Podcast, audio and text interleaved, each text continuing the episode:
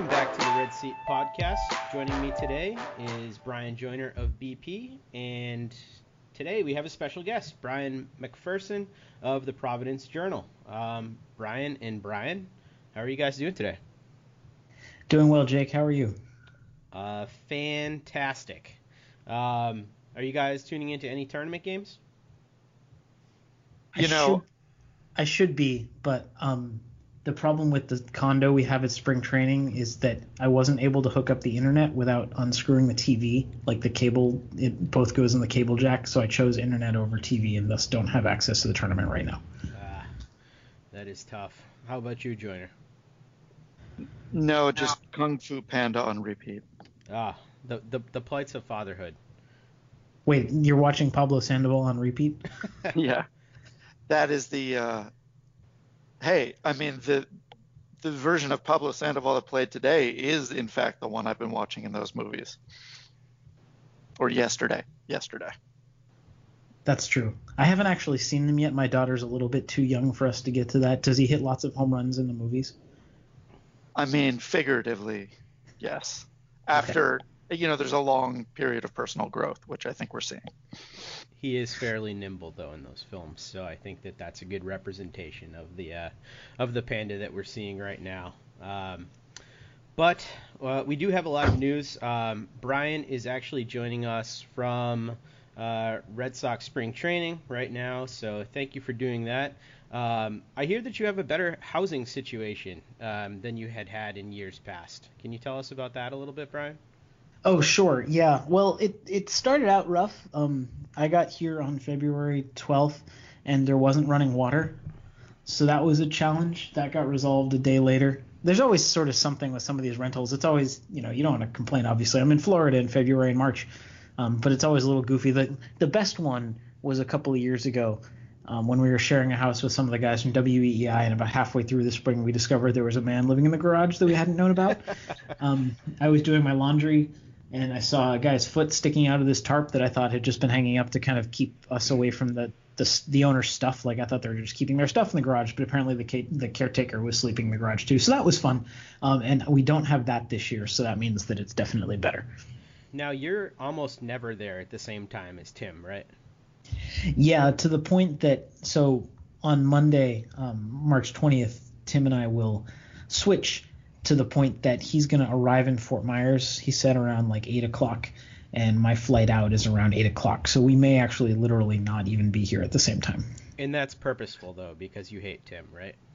That's mostly the reason. Yes. Okay. We did see each other. We didn't see each other last time we switched because Tim intentionally flew out from the East Coast. The Red Sox had three straight games over there. That was kind of rather than do a drive back here and fly out a different day, he just flew out from that side. We did see each other the first handoff we actually were here one night overlapping the first handoff. But yeah, it's funny because we both cover the team and because there's so many games all year that basically we we alternate everything. We alternate road trips and you know we split up the home games. So like yeah, we talk to each other on our own podcast every week and we do a chat and all that. But actually, you know, last season I probably saw Tim before the playoffs. I probably saw Tim like five times all season. Yeah, it's it's so surprising to the rest of us because we listen to uh, the Super Two podcast, and it seems like you guys probably are seeing each other and chatting all the time from hearing your rapport and everything, and then it's it's kind of funny to know that you guys don't really run into each other all that much at all. Well, that's how good of actors we are to be able to do that while despising each other. Yeah, that's that's kind of the same way that me and Joiner do it on this podcast as well, because he is from Nantucket, which is just terrible. Jake, I outwardly despise you. I'm not hiding anything. I like Nantucket. I've been there, I guess just the once, but it was very nice. Man, you just set him up for that perfectly. He said that because I'm actually from Martha's Vineyard, so uh. he's teasing me double now. Oh, I see. I've also been there, I mm. think, just the once. He really hates it when I tell him he's from Nantucket instead of Martha's Vineyard. What's the difference? I mean, I know difference. like I know they're different places, but is there like a reason one is offensive? Because uh, much like the Yankees and Red Sox, you are just like us, but you're over there. Oh, okay. I see. That makes sense. I can buy that. All right, so uh, let's let's get down to the down and dirty because there are uh, a lot of things to talk about, and especially um, with today's game. Um, I want to lead with Pomeranz, and we were going to lead with something a little bit lighter today, but Pomeranz leaving with the uh, the triceps tightness in his left triceps was a little bit alarming. Um, I was watching the game, and it looked like he was, you know, basically serving up batting practice before that. His breaking ball wasn't particularly sharp. Um, fastball command wasn't really there. Uh, and then he leaves the game. So, um, can you fill us in as to what the situation is there? So we don't really know the situation. Um, he's going to be evaluated Monday morning, and they'll know more then. I mean, I think if he makes his next start, you can kind of say that he dodged a bullet with this. If he doesn't make his next start, odds are he won't be ready for opening day, and it's a big problem. So in the next few days, we'll kind of know more. But for now, you know, there's certainly reason to be concerned. He had forearm stiffness at the end of last season. He had a stem cell injection to kind of get rid of some of that elbow discomfort that he had, and now he's got triceps discomfort or tightness or whatever you want to call it. And he says it's not related. He says it's in a different spot that's great. It's all the same elbow, and sometimes you know if one area is hurting and you compensate, then you hurt another area. You know, it's it's the same elbow, and you know clearly Pomeranz has had some health issues since before the Red Sox traded for him. That was the whole controversy around that trade and the reason AJ Preller was suspended for a month. So it's it's not at all what the Red Sox needed to hear this early. Like maybe he's fine, maybe he was trying to attribute it to just kind of getting started, ramping up in spring training, which is all well and good, but you know it's it's late March now. Like it's time to not ramp up in spring training. They don't have margin for error for him to to have to take a step back because if he doesn't make all of his starts, you know, you start to doubt that he'll have enough build up to be ready to pitch in Detroit that first weekend of the season.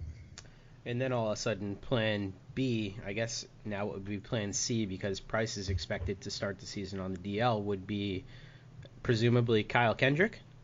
Yeah, Kyle Kendrick. Henry Owens and Brian Johnson aren't in big league camp anymore um, because neither of them were effective. Both of them had things they needed to work on as opposed to, you know, trying to get outs in big league games. So you don't want you don't you don't really want to turn to either of them in a big league game right now. Um, Roenis Elias is injured and won't pitch, won't throw at all for a couple more weeks because of the um, what was it the the rib cage muscle? I forget the exact word for it now that he strained right before start the other day. So it's basically Kyle Kendrick is all of their pitching depth, and if they lose anybody else, I honestly do not know who would get that other start. Yeah, Hector Velazquez looked pretty bad today too. He gave up the four earned runs and the four hits. Uh, what's going on with him? He's had a little bit of an injury situation as well. Well, so it's not as much of an injury situation as the fact that he didn't really have an off season. He basically pitched 260 innings last year in Mexico, just kind of continuously straight through the winter, and then he came here and kept pitching. So, like, I, I mean, it's a unique situation. I don't know much about him, but it certainly seems like he could have benefited from having an offseason at some point in there. And maybe the Red Sox mishandled him by having him throw right away. Like maybe he should have just taken spring training off and then started with the Paw Sox making like start pitching three innings at a time. Um, but yeah, I, I, mean he's he's interesting, but yeah, he doesn't look good so far, and they, they don't really have the time to to experiment with him. Yeah, that it's it's all really scary. I can't tell you how frightened I am by this whole situation as a as a fan and a follower of the team. Um, there's just no no margin for error at this point. I mean, uh, give give us some sense of of just how concerned you are because I'm sure you've seen many many many a thing like this over your time covering the team and following the Red Sox, but um, on a scale of 1 to 10, how alarmed should we be about this presumed fifth starter issue in Pomeranz's health at this point? I mean, a 7 at this point because, you know, there's there's a scenario in which Price and Pomeranz both have severe elbow injuries and miss the bulk of, if not all, the season, right? Like, it's not likely, but it's possible and then they're really up a creek because you don't want Kyle Kendrick making 30 starts for you. Like that was not the way they drew this up at all. And yeah. you know, you can you can discuss the Buchholz trade all you want. It didn't seem like there was going to be roster spots. Certainly wasn't budget space. And obviously, you know, a lot of Red Sox fans now are clamoring for Buchholz to come back, which is kind of hilarious because most of those Red Sox fans wanted him gone. but now, obviously, he'd look good because they're running out of pitching, and you know, just the same old story that they haven't developed upper minors depth starting pitching guys that they can plug in for a month if they need it. Like you need a Henry Owens to be able to make some of these starts and then go back to the minors. Like the nightmare now is that if Pomeranz is out for a month and Kendrick makes these starts and then Pomeranz comes back and they have no choice but to DFA Kendrick because they can't send him down to the minors and somebody claims him and then somebody else gets hurt two weeks later, then you've got nothing. And you know, you hope that Johnson will kind of figure things out by then. He's probably your best hope for a number seven starter, a number six starter, whatever he would be right now. Mm-hmm. But like they just they haven't developed starting pitching in house. And this goes back to Clay Buchholz. Like in the John Henry era, the most amazing stat I've seen recently is in the John Henry era, out of their the guys they've signed or drafted, their homegrown starting pitchers. You know, number one in innings pitched is Jon Lester. Number two in innings pitched is Clay Buchholz. Number three is Felix Doubront. Wow. Like that's how far down it goes in terms of guys they've developed as starting pitchers. And now there's nobody like you'd kill for Felix Doubront right now as a like decent back end starter, and they just don't have that. So that's that's why you have to be a little bit concerned. Is there anyone out there on the market right now that you think is a possibility for them to sign, even though it's super late in the game? I haven't looked. I think there are, right? I think there are some. There's Fister still. Yeah, there's guys like that that I'm sure they would. If Pomeranz went on the shelf for a while, I'm sure they would bring somebody in because guys like that are that's what they're waiting for is a shot like this, and maybe that guy, if he's built up, gets the nod over Kendrick because that's what you promise him to get him to sign. Um, but I mean, if inherently, if you're signing a guy off the street on March 20th, you know, you're not really in a good place.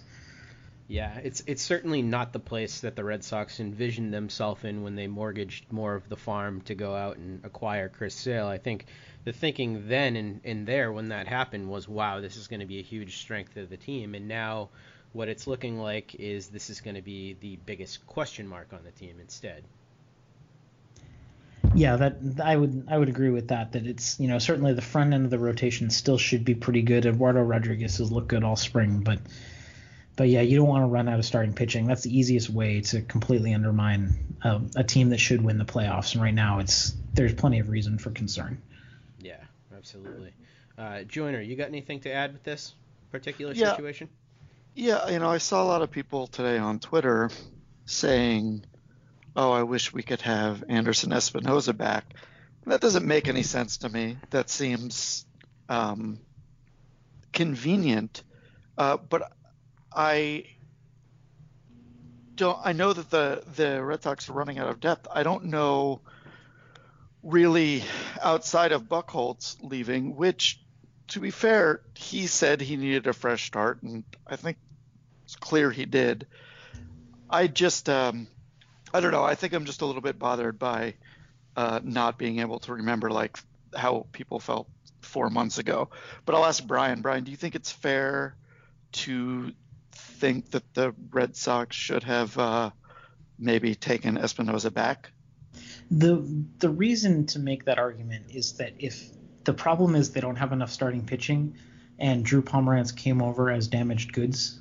Um, this is the the hype, the sort of the granting all of the parts of that argument to see if it makes sense. Like if Drew Pomeranz comes over as damaged goods, which you can make the argument he did, then the problem he was supposed to address, which is a lack of starting pitching, he didn't really address, and thus you basically just gave Anderson Espinoza away for nothing. Now Pomeranz, you know, he wasn't completely damaged goods. He made some important starts for the Red Sox down the stretch. That's the part of the revisionist history that I don't really buy because they needed someone to make those starts when Buchholz was terrible and Joe Kelly was out of the rotation and then Stephen Wright got hurt. And for a while there, there was span of six starts or so where Pomeranz was pretty good. Then he wasn't as good in September. Um, they needed. It seemed like they needed him. Espinoza was a real steep price to pay. You sort of wonder what they could have, you know, what the price would have been for like a Jeremy Hellickson if he was available instead. Um, but so that's that's the reason why you sort of want Espinoza back. But you know, Pomeranz was supposed to be a guy who was coming into his own, and you know that you had to pay the cost for that, and it was better to get Pomeranz for three years than Rich Hill for just half a year last year because, you know, I guess then you would have hung on to Clay Buchholz, and who knows if Clay Buchholz would have been healthy now in a different situation in a parallel universe. It's, I think people are frustrated that you add it cost that much to get Drew Pomeranz, and he was just okay last year, and now it looks like he now it looks like he's damaged goods and you know his elbow hurts and it's just you never really you have no idea if you're going to get anything at all from him this year. That's that makes sense. Uh, just a follow up question. You mentioned Kelly. It, is it is there a chance that if they run out of pitchers that he would start again, or is he just in the bullpen for good now?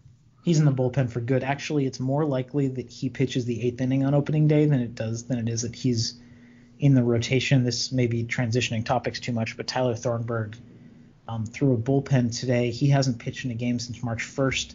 They were bringing him along very slowly. There still should be time for him to be ready to start the season, but John Farrell has said if Thornburg's not ready to start the season, probably Joe Kelly's his eighth inning guy. I mean, we saw what he what he did out of the bullpen in September and October. You know, he's he's had a lot of years as a starter, and it really hasn't worked. And it seems like the bullpen is the place for him. Well, I guess the good thing about that is that there is increasing confidence in his abilities back there. So, I mean, the, the thing that I think of first when I hear that Thornburg's still kind of working into form here is that, you know, hopefully the Red Sox didn't make another catastrophic uh, reliever trade mistake, um, like some people argue they did with uh, Carson Smith last year. But, um, you know, if if you can get anything useful out of Joe Kelly in in a trade that looks pretty bad in retrospect, still that uh, trade for Allen Craig uh, that we that we made a few years ago, I, I think that's still a positive thing yeah, Kelly should be really good. I mean, it's just I think asking him to start at this point. I think he came to he came to spring training accepting that he was going to be a reliever. His stuff seems to work best. His body doesn't seem cut out for starting. Yeah, it seems like he's got a chance to be part of a really good bullpen as opposed to a, a very shaky rotation. And you know, if the rotation's not very good, like maybe that's what you do. And you know, you can't manage a bullpen like some of the playoff managers did last year all season long but certainly a bullpen with a lot of guys that John Farrell feels good about could help him. You know, you kind of patchwork it together. If you end up having to start Kendrick every five days and he only gives you five and a third innings or four and two thirds or something, like you can make it work with that bullpen, especially if you're hoping that someone like Chris Sale is going to go seven or eight every single time, that you can really focus that bullpen on pitching behind the guys who need it. Yeah, there seemed to be a, a, good number of guys in that bullpen that, that seemed like they would be comfortable going more than just one inning. Yeah, and and with some quality too. I mean, one guy that's really stood out this spring is Heath Hembree, and for a while Heath Hembree was just sort of that seventh guy, a back and forth guy to Pawtucket. This year he's out of options, so he can't be that. He was really bad against lefties last year, but what he and the Red Sox have discovered was that the instant he threw any ball to any lefty, he only threw fastballs, whether it was a 1-0 count or a 1-1 count or a 2-1 count or anything like that. Basically, as soon as he wasn't ahead in the count to a lefty, he only threw fastballs. So he's gained some confidence with his slider. He's also gained some understanding. He's got to throw his slider. Like he's got to throw it in two one counts. You know, and try and either steal strikes or get a swing and miss or get a foul ball to get back in the count. And if he's less predictable, they're hopeful that he'll be able to pitch more effectively because he was really good against righties and he was just too predictable against lefties. And if he can emerge, I mean, then you've got then you've got a pretty good looking rotation. I mean, bullpen with with Thornburg and Kelly and Barnes and a good Hembree and Ross from the left side, all in front of Kimbrel. Like it's it's really encouraging looking bullpen.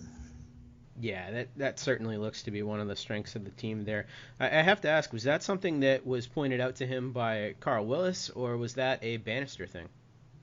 I don't know. That was just something that Farrell's talked about. He talked about the attack plan to lefties. They didn't even announce it to us per mm-hmm. se, but it didn't take much work on Brooks baseball to kind of look at look at his sequences and look at his pitch usage against lefties and realize like, huh, when the count was two and one against lefties, he threw, you know, the 20 occasions that happened, he threw, I think, literally 19 fastballs. I think it was 19 and one.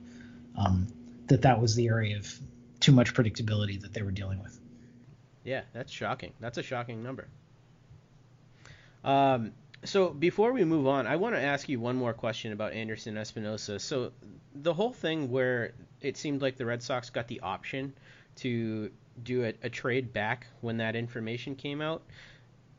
Did we know much about that agreement there? Like, was there any sort of thing that said like, hey, you know, we're good with the trade as it stands, and that's it, and you know, our hands are kind of washed of that, and whatever happens, happens? Or was there any clause in there that is known that um, you know if his UCL does blow, that they get a chance to you know send him back? Or is there anything like that? Do we know anything about that trade uh, no, clause there's, at all? No, because there's not really an agreement per se. Like it's not like a contract like the John Lackey thing where they had a contract with different protections and all that. This was Rob Manfred at MLB, basically just after they discovered that the Padres hadn't been totally forthcoming with medicals he went to the Red Sox, and I believe it was before the trade deadline, but I feel like there's some conflicting reports on this. Went to the Red Sox and said, um, you can undo it. And I think the Marlins and Padres did undo a trade. Yeah. Um, but that was that was it. Was he was just if you feel like you were misled and you would not have done this trade if you knew that they were hiding something in the medicals, then you can undo it. And they said no. And then that was all. Like Manfred said after the season, this was when he was at Fenway for the David Ortiz um, celebration. I mean, he said that like there's no way you can't because there's no objective value of players.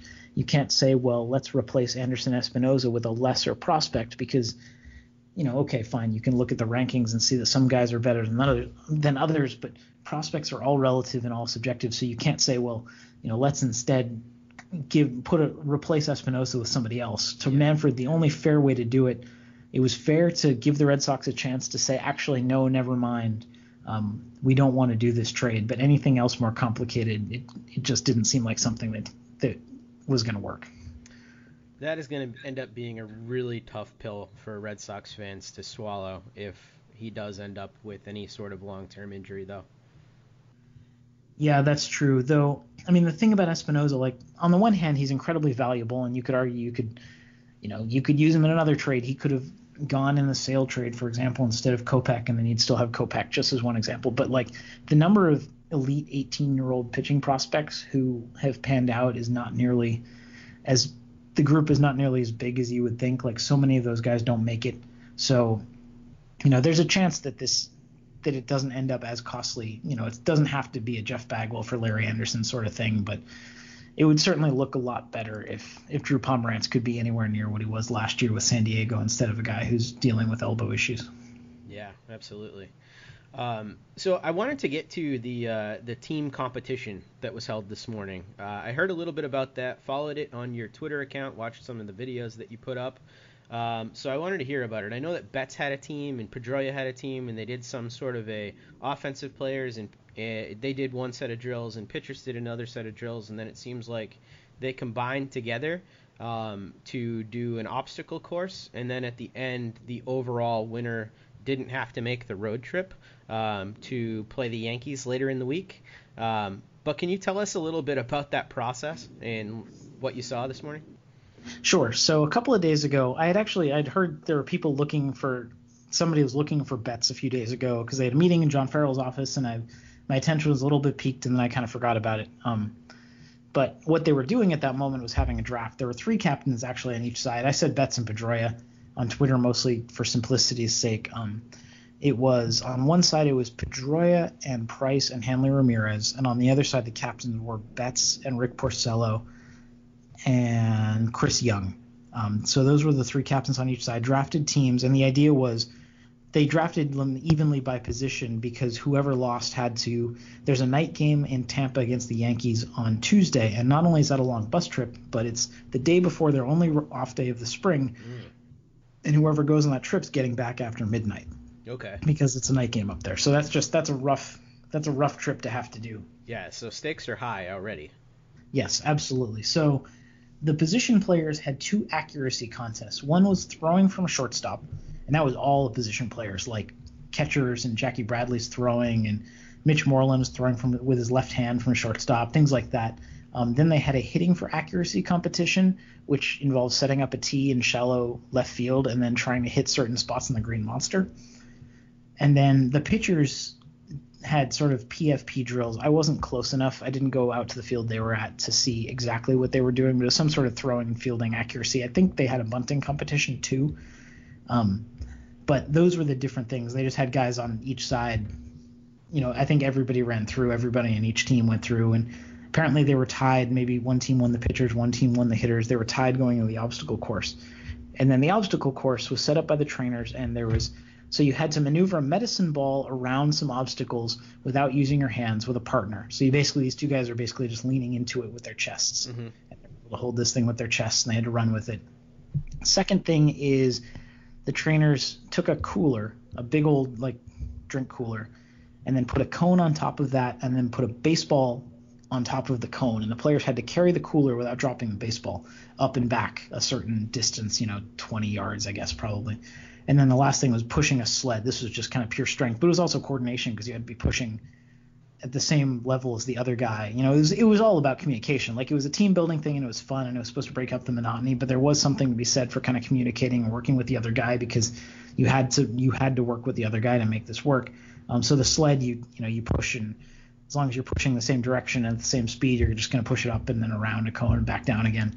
So trying trying to follow this as best I could. It seemed like Pedroia's team was ahead for a while, um, and then Brock Holt and Josh Rutledge did a particularly good job making up some ground. I think Noe Ramirez and Edgar Olmos on Pedroia's team didn't do so great. and then Robbie Scott and Chandler Shepherd, um, two relief pitchers, seemed to really do well um, at especially the cooler part. That tripped a lot of people up because that's that balancing act was very difficult, and they seemed to do well with that. So that's when they pulled ahead, and then Mookie Betts' team by the end won by a fairly comfortable margin. Wow. Um, was this more much more exciting than a typical spring training game? Oh, so much more. yes. what do you think attendance would have been like had they sold tickets to this thing? There were some people who could see it because a lot of times they let fans out on the backfield, so there was they weren't too too close, but there are a lot of fans who could see it. But yeah, it was I mean it was quite the event, and it, it makes sense. Like it's a team building thing, but also like for the players, spring training gets boring. Like it's been seven weeks. They've been here since early February, and they do the same thing, and these games don't really matter. And you know, for the same reason that I think that's part of the, the appeal of the World Baseball Classic for some guys, especially the hitters, is like, hey, look, I can play in meaningful games instead of playing in these endless games that don't count. You know, to do something like this, I, they just they had a lot of fun with it. I think they really they really got into it. This was not a guy, a bunch of guys who were too cool for it. They really they got into it and had some fun, and it was fun to watch. I know I have a lot of questions about this, but Brian, I'm assuming, or Joiner, I assume that you have a lot of questions as well. Um, do you want to hop in here and chat about this? Uh, I don't have a lot of questions about this, but I, I will just say that uh, I've noticed. I don't know if there's been more coverage of these sort of uh, blow off steam exercises this year, or whether I'm just noticing them more. Um, but you know, I saw Kenta Maeda's translator do a deadlift, and the whole Dodgers clubhouse was going crazy. And then on Twitter, I saw something like, oh, someone uh, broke a brick on Don Mattingly in spring training. And my brain thought, well, yeah, he played in the 80s. Who knows what was going on in the spring? It's like, oh, no, no, no, that just happened yesterday. Oh, okay. I see. Um, so I've really, en- all I have to say is that I've really enjoyed this, uh, what I at least to my eyes, has been uh, some more coverage of this stuff. Yeah, there's there's been more coverage. The Red Sox, I don't know if they did it last year. They definitely did a couple years ago to avoid the a bus ride to the other side of Florida. And I think I think the you know Farrell and these other guys are these other coaches probably are just realizing like you've got to do something to break up the monotony. And I don't know that Farrell's gonna have a brick broken on his chest, but I do think he likes this like you know, there's a team build team building element and just a like guys have something to look forward to that's not the same old, same old, same old.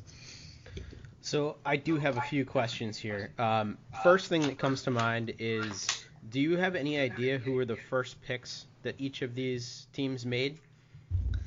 I do not. They did not disclose the draft order, and I wonder they must have done it in some sort of way, like they drafted all pitchers first or all position players first, because you know the whole point was they had to have a whole both sides had to have a passable roster that they could send to Tampa. And actually I should add by the way, the cruel irony of this that I discovered asking about it afterwards as, you know, as a dutiful reporter.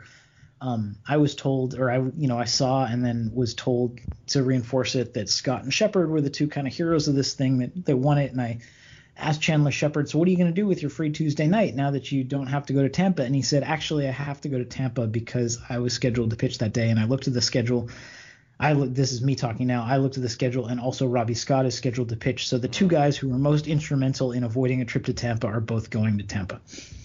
That is that is truly kind of kind of sad. I hope they can work out some other reward system for them. Maybe it'll be a roster spot for Robbie Scott, right? it might be. It might be. But yeah, they I mean, with these pitchers, especially with the day off the next day, like there's not really flexibility with when they're pitching. They have to get their work in. So off to Tampa they go. Um, Follow up question Who had a shockingly bad performance in a particular event that stood out to you that you were like, wow, I can't believe he couldn't do that? Um, or someone who you were like, well, um, that was amazing, and I wasn't expecting that whatsoever. I unfortunately I don't know if I have anybody like that because the obstacle course was the only part I watched really closely. Um, I'll be I was because I was transcribing stuff during the during the hitters and I didn't really see the pitchers at all. So unfortunately, I don't have a great answer for like, boy, this guy looked really terrible there. um, I don't even know who did particularly well in the hitting. I figured I was just going to catch up on the score when the obstacle course happened. Um, yeah, I'm trying to remember if anyone really struggled with any of the other elements to a to a notable extent. I'm, I don't think I really have anybody. It was tough to kind of keep up with everything. I guess the highlight of some of those too was that there weren't real clear rules about whether or not you could interfere with the other team. So you kind of saw Pablo Sandoval and Chris Young, who were on opposite teams, getting in the faces of the guys who were competing on the other team. Like the, these courses were set up parallel to each other. Mm-hmm. Um, but Sandoval and Young and Hanley Ramirez and some of these guys were um, were kind of going over there and yelling at the guys who were trying to go through the course, trying to mess them up. So that was entertaining too.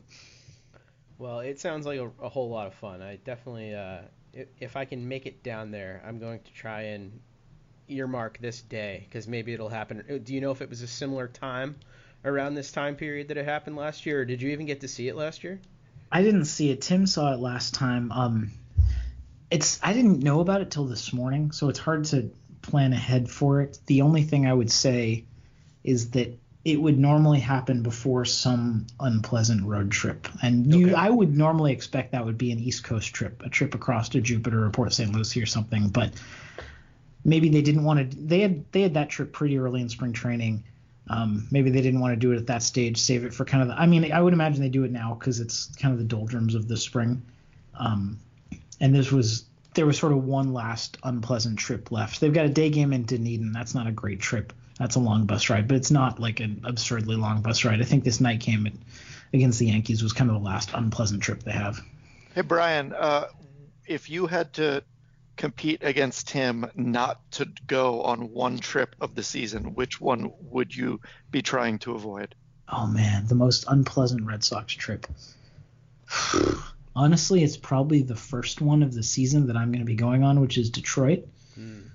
There's just there's not much. I mean, you know, we've all kind of heard about Detroit. There's just not a lot going on in downtown Detroit, and it's tough to get to the airport to and like to and to and from downtown from the airport. Like Cleveland used to not be great, but Cleveland's kind of come back, and they've got a nice little area with some restaurants and things, which we all know because opening day last year we spent we all spent five days in Cleveland to cover two games because of the weather there. Um, but that wasn't too bad. And most of the other places have their merits in a lot of ways. I guess Detroit would be the one that's you know the ballpark's not the ballpark's fine, but it's not great. It's not a it's not a great place to cover a game. There are obviously a lot nicer ballparks. Um, there are worse ballparks. You know, Oakland's obviously not a great place to cover a game, but by going to Oakland means you're going to the Bay Area, and that's never bad. So I'd say if we had to if we had to do that, it would be Detroit. Okay, follow up question: Who would win? Well, it depends what the competition is, and that's the challenge with this is that this was a team competition. You couldn't win by yourself. Okay, well, it's not a book report, so I think you this is a good. Uh, you have a leg up on Tim, who I know is constantly uh, reading something smarter than I understand. Yes, I think he does the book reports for fun. Oh man, that's awesome. Um, Detroit gets a, gets another dig. Um, uh, they have a statue of RoboCop, don't they? I haven't seen it. Where is it? And I probably will go there in two weeks. I don't know. I could have just made that up, but for some reason, I really think that they have a statue of RoboCop. Brian, have you? I think you might be conflating the statue of Rocky, uh, but I hope you're right. Yeah. Well, that's something I'm gonna have to figure out before I go to Detroit in two weeks. Yeah, definitely. Get back to us on, on if if there is one because I'd be very curious about that. Um, getting back to baseball though, I want to ask you about um, the position battles that are going on because there are still a few battles um, that seem to be um, seem to have a little juice at least. Um, catcher being one of them, second lefty out of the bullpen, and uh, then the battle of Hernandez versus Rutledge, which uh, got some juice today with a couple triples from Hernandez. So I wanted to get your opinion as to how those battles have kind of shaken out over the course of the spring, and who do you think the front runner is for each of those uh, positions.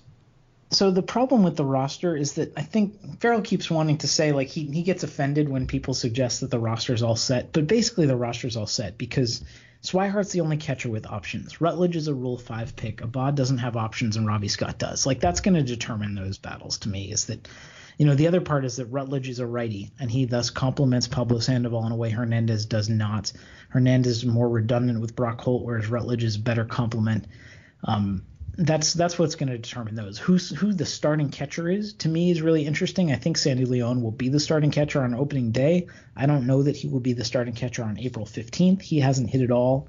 Um, Vasquez hasn't hit much more, um, but he at least has a track record in the minor leagues of hitting a little bit. Leon hadn't hit at all until that crazy year last year, the crazy two months last year. So that that'll be one to watch even beyond opening day. But Swihart has options, the other two don't. So Swihart goes to the minors. Same with Hernandez and Rutledge. Hernandez goes to the minors, like as well as he's played. And I'm I'm more and more sold on Hernandez, and I think that if you know if Pedroia got hurt for a month, I really would be interested in seeing Marco Hernandez get a month's worth of playing time at second base, like instead of Brock Holt. But I don't think you can carry Hernandez on the roster instead of Rutledge. I mean, they picked Rutledge in the Rule Five to be exactly what he is, the last guy on the roster with some versatility, who can spell Pablo Sandoval against lefties, and that's that's what he is. And then I think if there was a shot that Abad wasn't going to make the roster, like they would have non-tendered him. Like once they tendered him a contract, yes, they can save them some money if they cut him before opening day, but like he hasn't, you know, he's didn't look bad in the World Baseball Classic. He didn't look bad when he pitched for the Red Sox before. Like I think he'd have to look really bad for them to cut him and sort of deplete their bullpen depth. Much, you know, they'd much rather, you know, either somebody gets hurt and they call up Robbie Scott, or you know maybe they can trade away a Abad if he looks good and Robbie Scott's or and Robbie Scott's pitching really well in Pawtucket. But at this point, I don't think you cut Fernando Abad to keep Robbie Scott because then, you know, then Robbie Scott gets hurt in two weeks and then you're kind of without both of them. Hernandez has looked really, really good lately. I mean, this this spring he's been getting on base at a ridiculous clip, and he had the two triples today. Um, offense has looked really good. We know that he has a lot of flexibility. Is there any chance that down the road, he could be somebody that slides into that Brock Holt mold and you know possibly Brock Holt. I don't know if they need to make a move for a starter or something like that in the middle of the season. I know that Brock Holt's not the most attractive trade chip because the type of teams that would trade for him are not um, typically the type of teams that would trade for him. If that makes any sense. So I, I don't know what the role is for Hernandez long term, but certainly seems like a bat that could be a really serviceable utility player. Yeah, I, I agree with you. I don't know what's going to happen. I agree with yeah all of that. That you know, it's he's a little redundant with Holt's. So if he's going to stick with the Red Sox, it's probably in place of Holt's.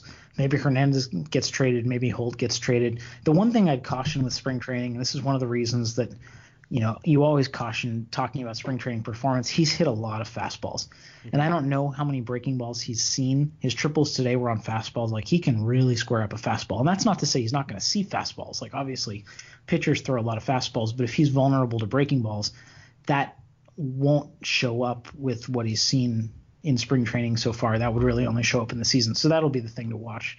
You know, if he's in Pawtucket, that'll you know he'll see breaking balls there, but that'll be the thing to watch as the season gets going. Yeah, absolutely.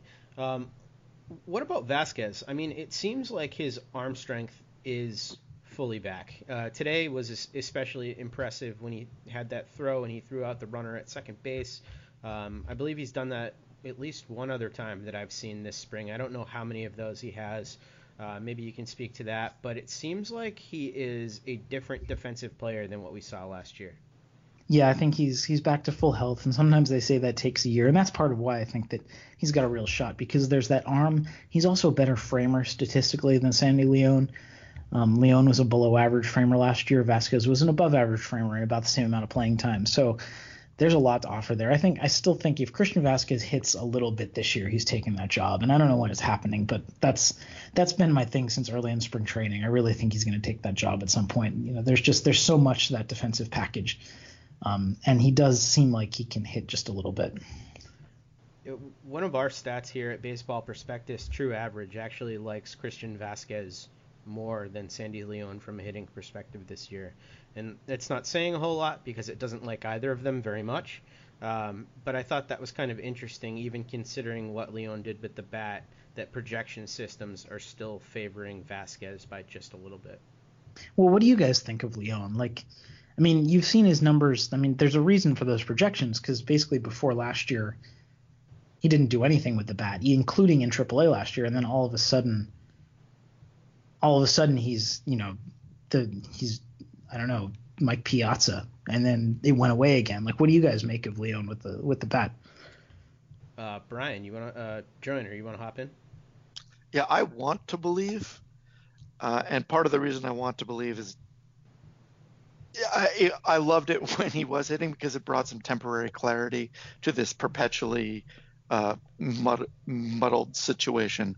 So I don't really believe, and I uh, I I'm in solidly in the Christian Vasquez camp, but uh, I just want Sandy Leon to hit because I think it's all found value if he does. Um, so I don't expect it to happen.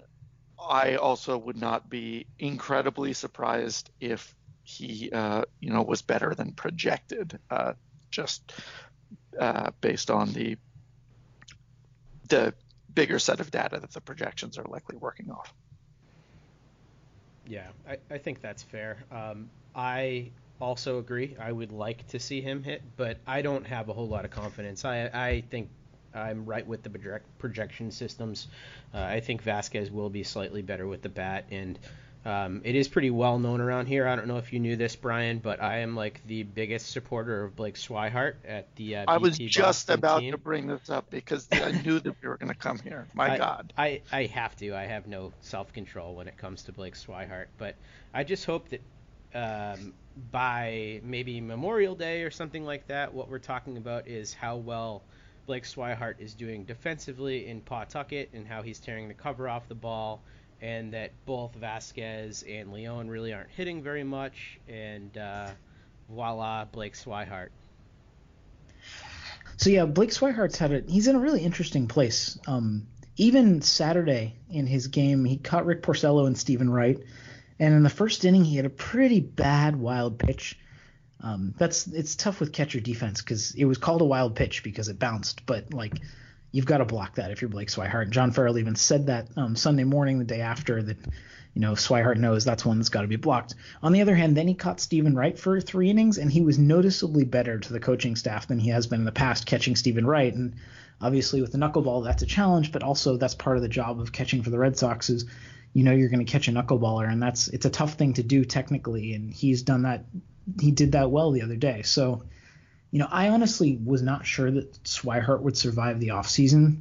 Given that the Red Sox were so quick to pull the plug on him last year, I thought that Dave Dombrowski didn't think he could catch, and thus would trade him to a team that thought he could catch. And I really thought it was just too perfect when Mike Hazen and Amiel Sawdaye um, Amiel especially really liked Swihart. He was the guy that drafted him. He really liked him in that draft, like more than just the average guy that he drafted. I really thought Swihart was going to Arizona this winter. Um, you know, the Red Sox wanted to keep their catching depth, but also they seem to like Swihart. So it's you know he needs reps. That's the thing is that he's caught as many innings approximately in his minor league career as Jason Varitek did in his minor league career. But Varitek also caught for four years at Georgia Tech on top of that.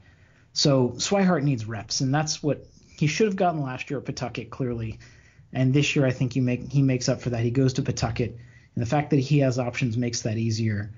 Um, you know, we'll see where he is midway through the year. And you're right, if Sandy Leon's really awful, if he reverts back to what he was, then you know maybe Swihart's in the major leagues at some point during the season. But if he spends the whole year at Pawtucket getting those defensive reps, that's not a bad thing either. Do you think that it's more likely that he does end up spending the entire year there, or do you think it's more likely that they need the bat at some point, and rather than make a trade because the farm system is depleted, they look to bring up his bat? I mean, I certainly could see a catcher getting hurt and him coming up because that happens all the time.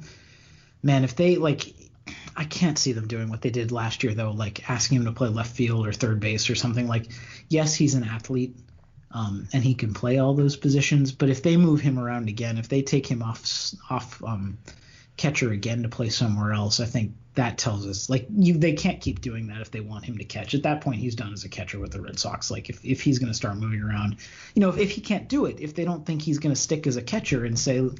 And they say like, hey, let's see what he can do at third base. Like, there's, you know, there's an argument to be made there, but like, you can't keep going back and forth with him. I don't know if my heart could handle that. well, my my take on this has always been that uh, part of the uh, I think he looks worse at catcher with the pres with the mere presence of Christian Vasquez because uh, he uh, just looks so much worse fielding uh, by comparison. And I've never gotten any sense that outside of from Jake and maybe some of the other BP Boston guys that there's been especially high hopes for his catching.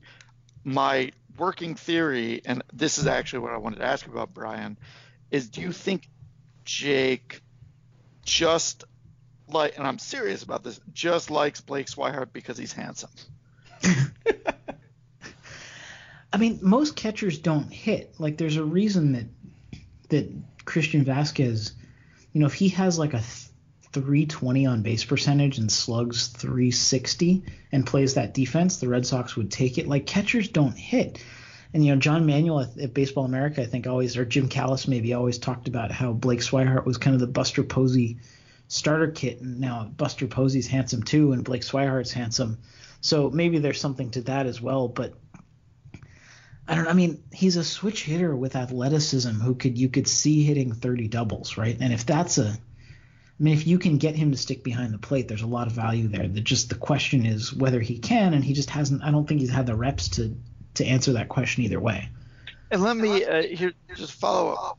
John Farrell was a pitcher and a pitching coach.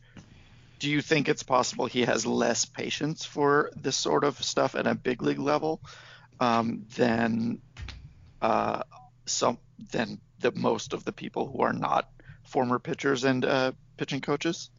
I yeah, know I you'd could, have to speculate, but I could see that. Yeah, you're right. That's speculating, but that's a reasonable theory that that he that he doesn't want his pitchers undermined by a subpar defensive catcher. And I think there were times when there were Red Sox pitchers who preferred not to throw to Swihart because he didn't frame, because he didn't really he didn't know how to think one pitch ahead of them. Like he sort of had they had to kind of plan their own games, you know, more than Leon or Vasquez who have done this for a long time and kind of understand sequencing and all that. You know, if, if Swihart's catching, if he is costing pitchers strikes and Vasquez is stealing pitcher strikes, like they're going to prefer to pitch to Vasquez. And I, I think that you're right. Farrell could sympathize with that perspective given where he came from.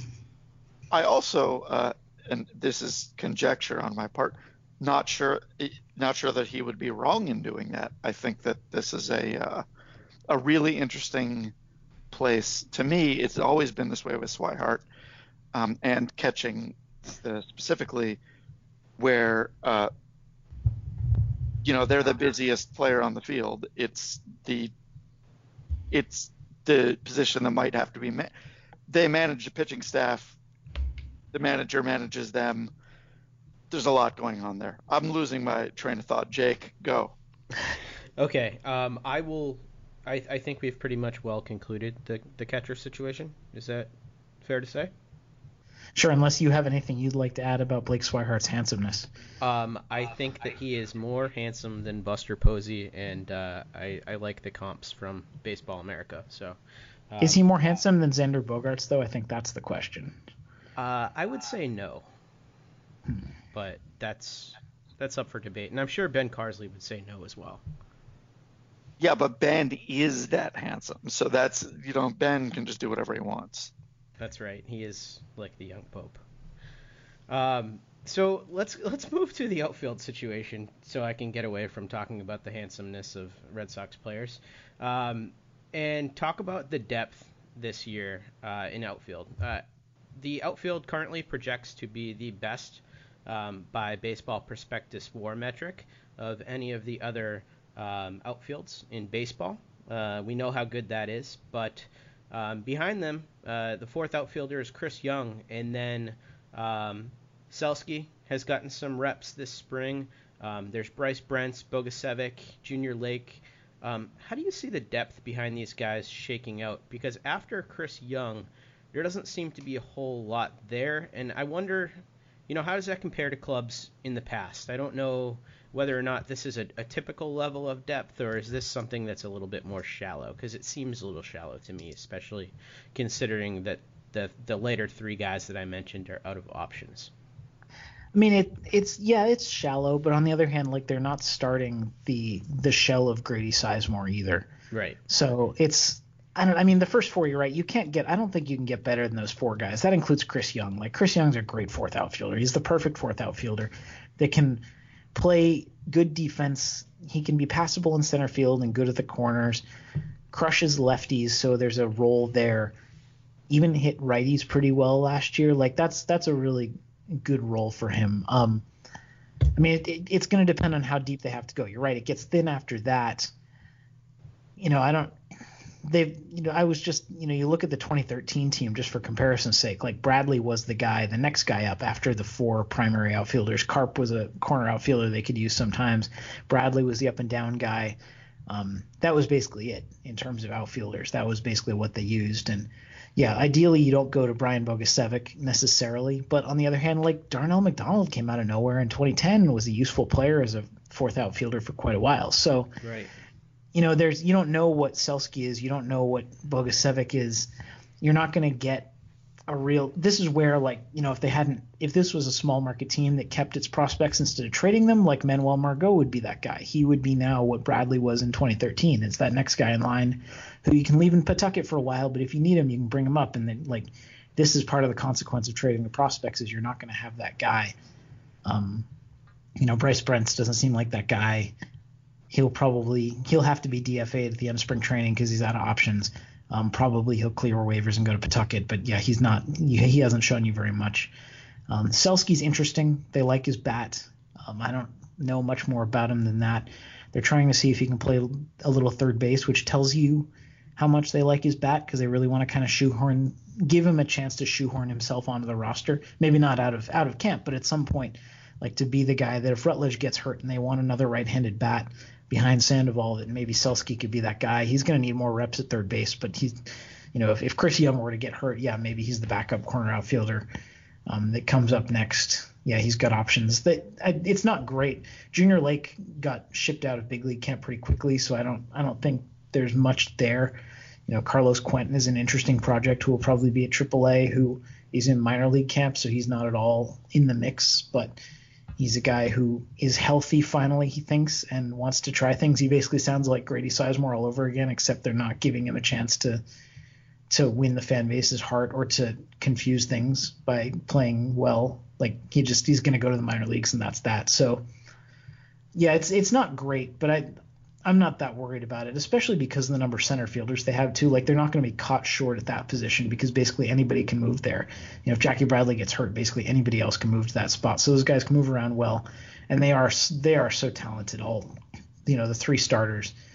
You know, you sort of I don't know I don't know the extent to which you guys are concerned at all about Andrew Benintendi. Like obviously he had a great year um, last year should be the odds-on favorite to win the Rookie of the Year. But we saw Bogaerts in 2014. We saw Bradley struggle. We saw Middlebrook struggle after an initial um, introduction to the majors. That's the one. That's the one thing for me is that I think we're all expecting that Benintendi can hit second in this lineup or third in this lineup, as John Farrell alluded to, um, and be productive. But then again, Michael Conforto, who was kind of the the easy comp for him last year, really struggled in his second season too. So I don't, you know, maybe you guys are I, I don't know my level of concern yet, but I know I know there is a level of concern for me that Benintendi's not going to be an instant superstar.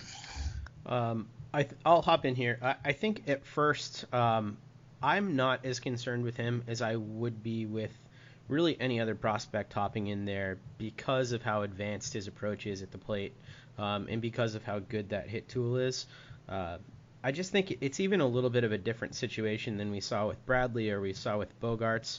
I think that he is just so far ahead of where they were at this particular time in his career that I think that he will be able to avoid some of those long-term slumps that you worry about from guys being thrust into an important position like this uh, early in the year. And he seems to be able to know um, when to be more passive at the plate and when to be aggressive. And I think one of the things that young hitters um, face, and I think Bogaerts faced this to some degree, and you can definitely speak to this more uh, than I can, Brian, uh, is when he was coming up.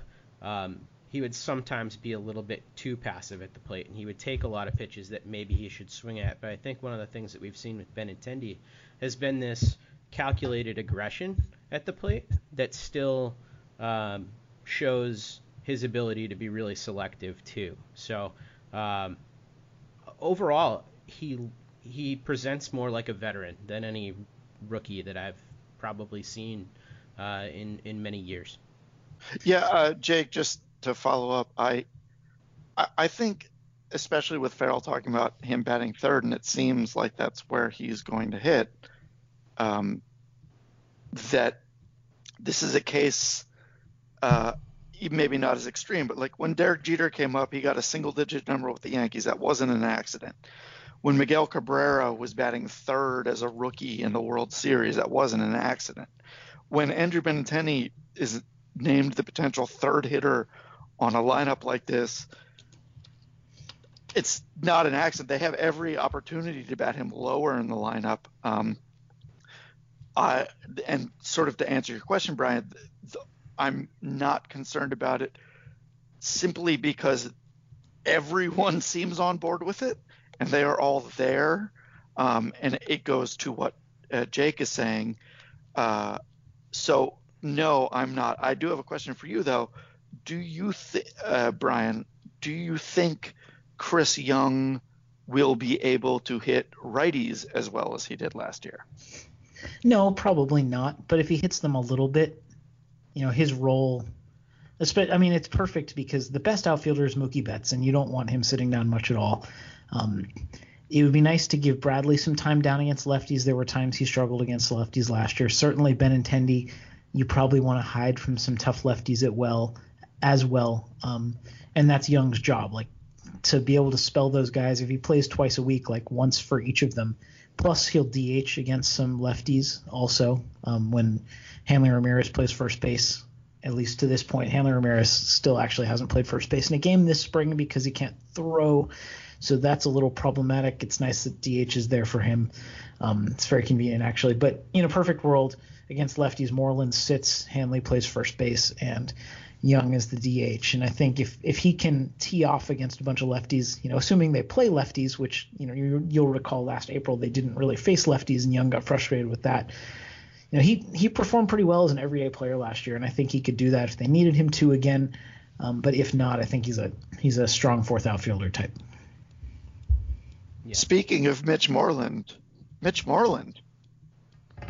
I mean, uh, do you put any stock in? I mean, you're at spring training. It is easy to get carried away. I see the numbers. I like them. What What do you think of Mitch Moreland um, as a player? Basically, what do you think of Mitch Moreland as a player? I was underwhelmed by the signing. I mean, I understand it was mostly budget driven, and I think we all, you know, to say that Edwin Encarnacion is a better player is not breaking new ground here. You know, they like the defense obviously, and I think there will be more of an upgrade from Hanley Ramirez than than the Red Sox probably want to admit, given that Hanley Ramirez is still there. Like there were games that Ramirez cost them by with his inability to catch the ball at first base. Like there was a game in Toronto I remember distinctly where there was a throw from Shaw that Hanley Ramirez didn't handle and the winning run scored. And there was another one I think in Anaheim where Ramirez threw it away to home plate and the winning run scored. Like he did better than he did in left field, but Moreland is still going to be significantly better than him defensively. The swing seems to fit Fenway. He's hit the ball the other way a lot this spring. Once again, pitchers aren't really game planning for him. You know, if he likes to hit the ball the other way, is he going to get pitched inside, inside, inside? Will he get breaking balls? You know, is he going to be able to kind of swing the bat the way he wants to swing the bat, or a pitcher's going to counteract that. Like his on base percentage last year was what 298. You know, that's not you can't do that as a first baseman. So they need him to be better than that. And maybe he will be. You're right. The early indications are good in spring training for what those are worth. But you know, it's there's a reason he was available on a one year contract too, even as the Gold Glove winner. So I'm I don't know. I mean, he seems like he fits well in the clubhouse. Uh, certainly.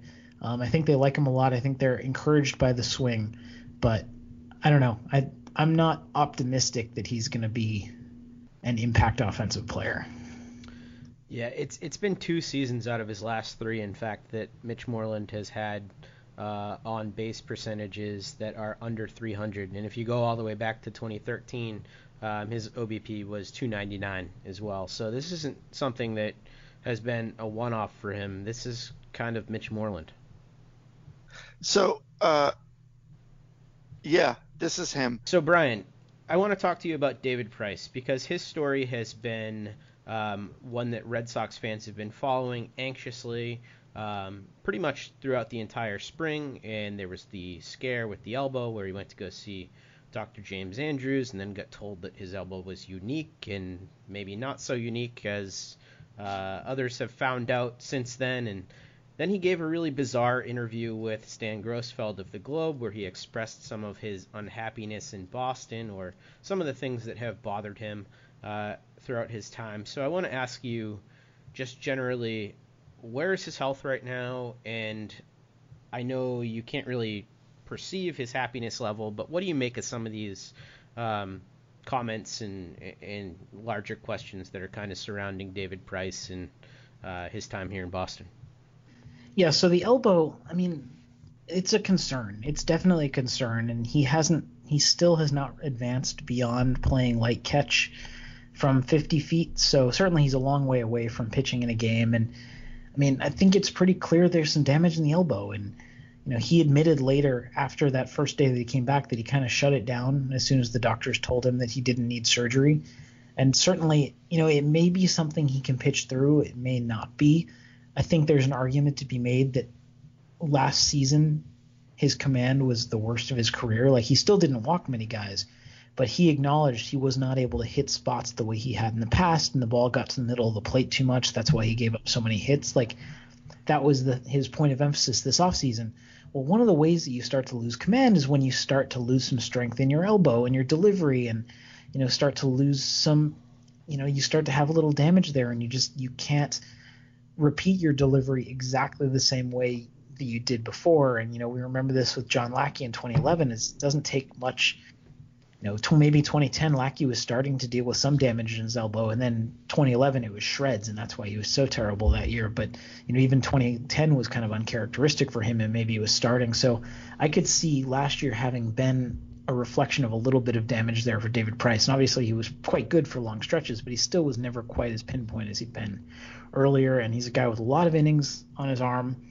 I don't know. I mean, I, I agree. The orthopedic surgeon that I talked to, just to talk to somebody who is more knowledgeable about this than I do, said you don't just willy nilly do surgery. You don't say, like, hey, you're going to need surgery eventually, so let's do surgery now, because we've seen guys that it just doesn't come back for them. You've seen quite a few pitchers. Like, it's not an automatic thing. So they want basically the goal is if if he is pitching with a little bit of damage in his elbow, you know, maybe it's a Felix Hernandez thing where it's just gradually going downhill and you've still got – 85 or 90 percent of what David Price was, and you you go with that instead of the risk that you completely ruin David Price forever. You know, that said, I don't. I mean, there's reasons to be pessimistic about his trajectory. Um, certainly his health, and you're right. The the comments in that interview and sort of his sentiment all along has been of a guy who, as much as he talked about the fact that he was ready for Boston and he liked pitching in Boston as a visitor and all of that, like he didn't seem all that happy in Boston last year. It seemed like, I mean, it, you're right. It was a little bit bizarre. The like, why didn't the guys in the media ask about my charity? Like that, that was a, a focal point for him. The fact that he keeps tweeting about the playoff thing, you know, he's decided he's going to say it. You know, the like, what is it? I, now I'm going to bring up the movie Pitch Perfect, but isn't there a scene in the movie Pitch Perfect where who is it? Fat Amy says like I call myself Fat Amy, so no one else can call me that. Like, right, right. he's sort of preempting the criticisms. Right. So he's so I don't know what that says about his level of personal security about that that he like he keeps going to the criticisms even before other people do. Like that doesn't you know not to psychoanalyze the guy but that doesn't seem like a great thing for him to be fixated on. And part of the challenge is with his playoff record kind of hanging over his head like this is not the sort of thing he can fix until October he could go 33 and 0 and the playoffs could start and everyone would say okay fine now do it in the playoffs and it wouldn't have changed a thing so i don't know i mean first they need him to be on the mound i'm not convinced he's going to be on the mound and then they need him to pitch better than he did last year or at least at least as well as he did last year and you know, he's David Price. He's been one of the best pitchers in the game for a long time, so there's plenty of reason to believe he could. And there have been a lot of guys, you know, Josh Beckett is an easy one. Rick Porcello is another recent one that were not great their first year in Boston, then were great their second year in Boston. And Price was better last year than either Beckett or Porcello was were in their first season in Boston. So there's reason to ex- there's there's plenty of scenarios in which he's really good this year, but you know the fact that the elbow's hurting him and he's coming along so slowly is also reason to be pretty cautious about him as well. Um, how many innings do you think he actually ends up getting this season? Jeez, I don't know. I mean, like zero is not out of the question still. I guess right. I should make that pretty clear that just because he didn't need surgery then, you know, we saw that with Carson Smith, we saw it with Brandon Workman. Like zero is still not not eliminated from this conversation. Otherwise, jeez, I don't know. I mean, if he misses, I think the best case scenario for him is that, you know, now he he comes along slowly and he's ready like March or May 10th, and he kind of does the Eduardo Rodriguez thing from last year, except he's better from the get go than Eduardo Rodriguez because Rodriguez seemed really fixated on his knee health and not able to deal with that. And I think Price has a better chance to deal with that mentally than Rodriguez, just being a veteran, just kind of understanding his body a little bit better. You know, that gives him I don't know, 25 starts, so 150 innings, I think is a a an optimistically an optimistic projection, I would say.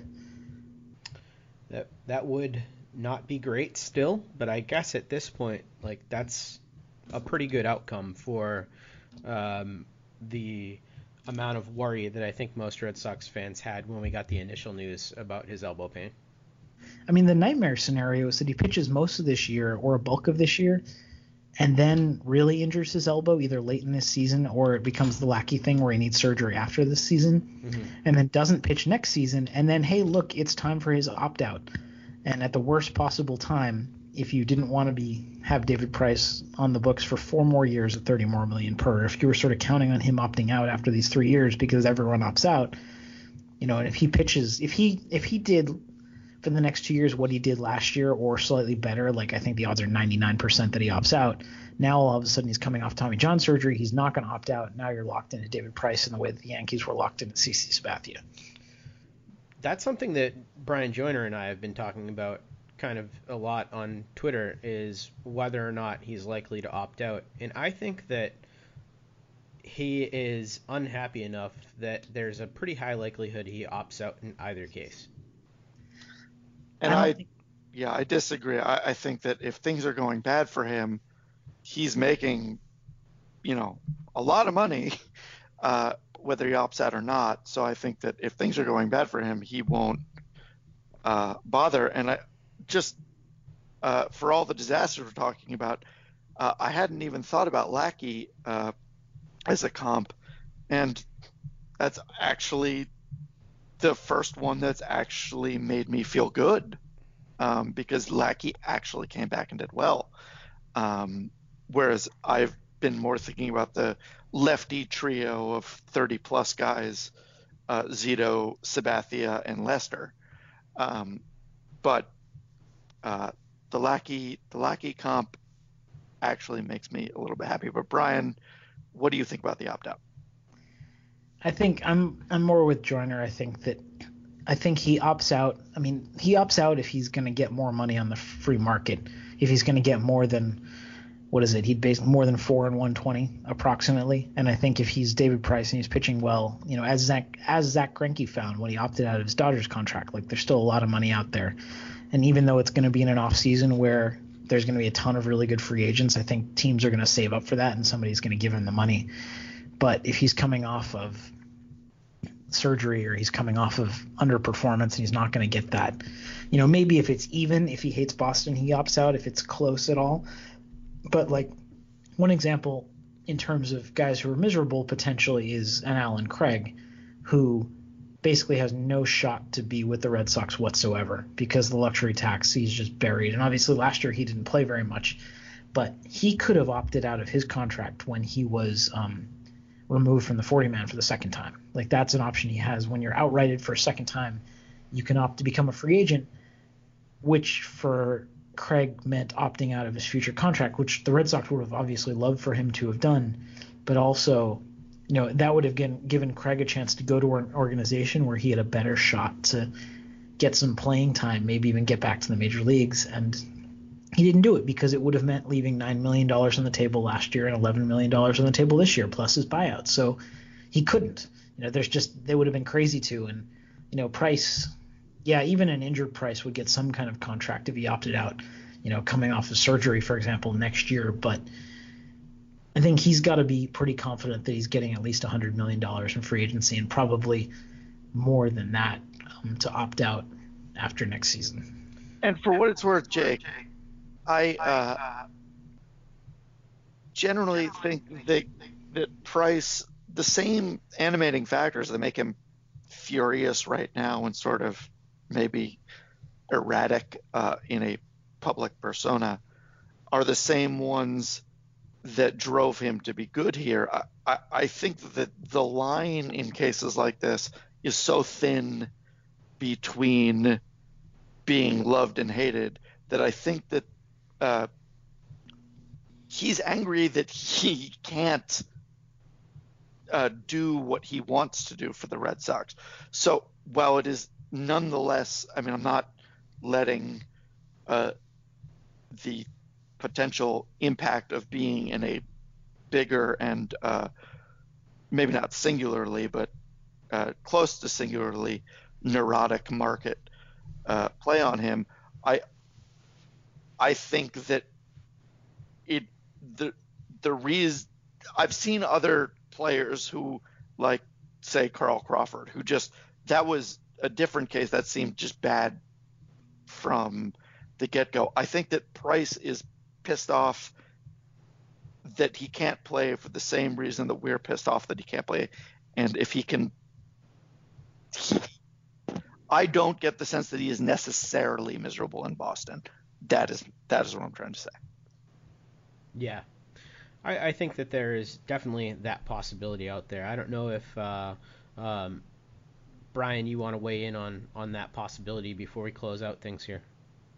Yeah, I think that's fair, and I think I mean the comments in that interview with Stan Grossfeld, like he wanted to be cared about and not just be a pitcher. Like guys earn that in Boston. I don't know if that's something that he knows deep down but doesn't want to admit, or if he's got to kind of learn. Like he saw the David Ortiz love fest last year, and that's a guy that fans in Boston care about. But like David Ortiz earned that over 15 years, and he earned right. it in 2004. Like maybe Price doesn't realize quite that like nobody's like David Ortiz and you know, fans really like Dustin Pedroia, but fans don't even know Dustin Pedroia personally that well. They just love him because the way he plays. And I think, yeah, Joiner's right that Price wants to pitch in a way that will earn him that love, and he hasn't done it. And maybe when he does it, that you know, the the feelings will be mutual then.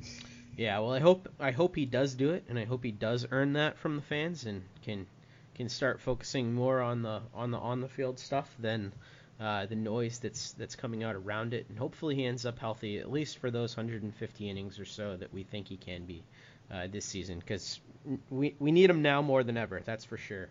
Um, but with that, I want to uh, just thank you for joining us today, Brian. It has been uh, fantastic as usual to get some of your insights on spring training. Um, you can find Brian uh, on Twitter at, at BrianMacP. Um, you can find Bryan Joiner on Twitter at, at Bryan Joiner, and you can find myself at, at DevJake. Um, please go on to uh, iTunes and rate and review us. We are also on Stitcher, where you can listen to us there and rate and review us. And um, we will be with you next time. So, Brian, thanks so much.